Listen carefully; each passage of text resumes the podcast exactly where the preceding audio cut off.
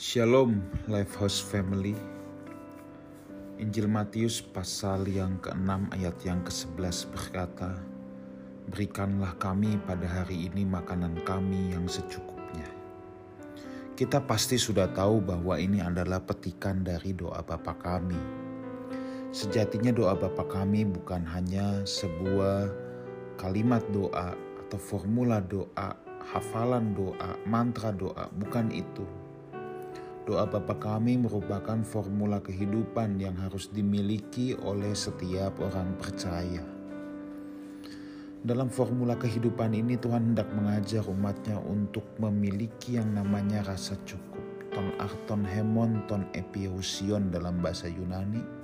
Kata epiousion itu berarti suffice for its day, daily necessity jadi yang dibutuhkan setiap harinya tidak kelebihan, tidak kekurangan.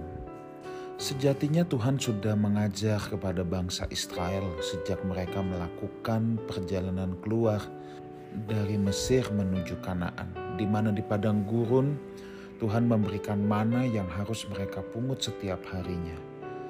Hanya ada satu aturan dalam memungut mana ini, yaitu ambil secukupnya, tidak lebih, tidak kurang Apabila mereka ambil kebanyakan dan mereka ingin menyimpan untuk besok, maka mana itu akan menjadi rusak. Saudaraku, dalam hal ini Tuhan mengajar bangsa Israel untuk memiliki apa yang namanya rasa cukup. Tentunya Tuhan juga menginginkan kita untuk memiliki apa yang namanya rasa cukup. Sayangnya, rasa cukup ini sulit untuk dimiliki oleh manusia pada umumnya Orang yang memiliki banyak ingin memiliki lebih banyak, lebih banyak, lebih banyak lagi. Orang yang berkekurangan juga selalu merasa kurang, kurang, kurang, dan kurang, dan tidak pernah menemukan kata cukupnya. Sejatinya, kita harus menemukan kata cukup kita di dalam Tuhan. Ini relatif, saudaraku. Ini relatif. Saya paham bahwa ini relatif. Tetapi bagaimanapun kita harus bergumul, bertemu dengan Tuhan. Bahwa kita harus menemukan rasa cukup kita. Paulus memberikan sebuah panduan, yaitu asal ada makanan pakaian cukup. Sebenarnya kalau hidup ini kita masih bisa makan terlepas dari apa yang kita makan, kita masih pakai baju toh belum telanjang, sejatinya kita harus punya rasa cukup.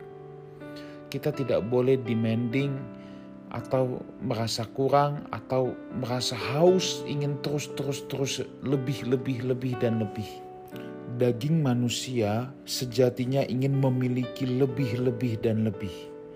Tetapi Tuhan mengajar kita untuk namanya memiliki rasa cukup. Saudaraku di sinilah kita belajar mematikan ambisi-ambisi yang tidak sesuai dengan kehendak Tuhan mengatakan hal ini bukannya berarti saya mendorong kita untuk menjadi malas, tidak punya fighting spirit, tidak punya semangat bekerja atau lain sebagainya. Kita harus tetap giat kita harus manfaatkan peluang-peluang yang ada. Tetapi motif kita bukan karena kita merasa kurang. Motif kita adalah karena kita mau efektif buat Tuhan, kita mau kerja keras buat Tuhan. Kalau kita hanya bekerja mencari uang lebih lebih dan lebih lagi hanya karena kita merasa kurang, kurang dan kurang, itu yang menjadi persoalan di mata Tuhan. Memang ini masalah batiniah saudaraku. Tetapi baiklah kita belajar dari formula doa Bapa kami ini, kita belajar merasa cukup. Apa pun yang Tuhan percayakan saat ini, kita merasa cukup.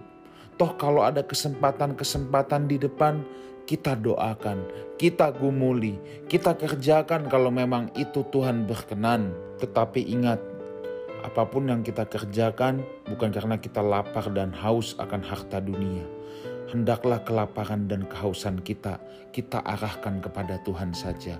Untuk pemenuhan kebutuhan jasmani kita merasa cukup.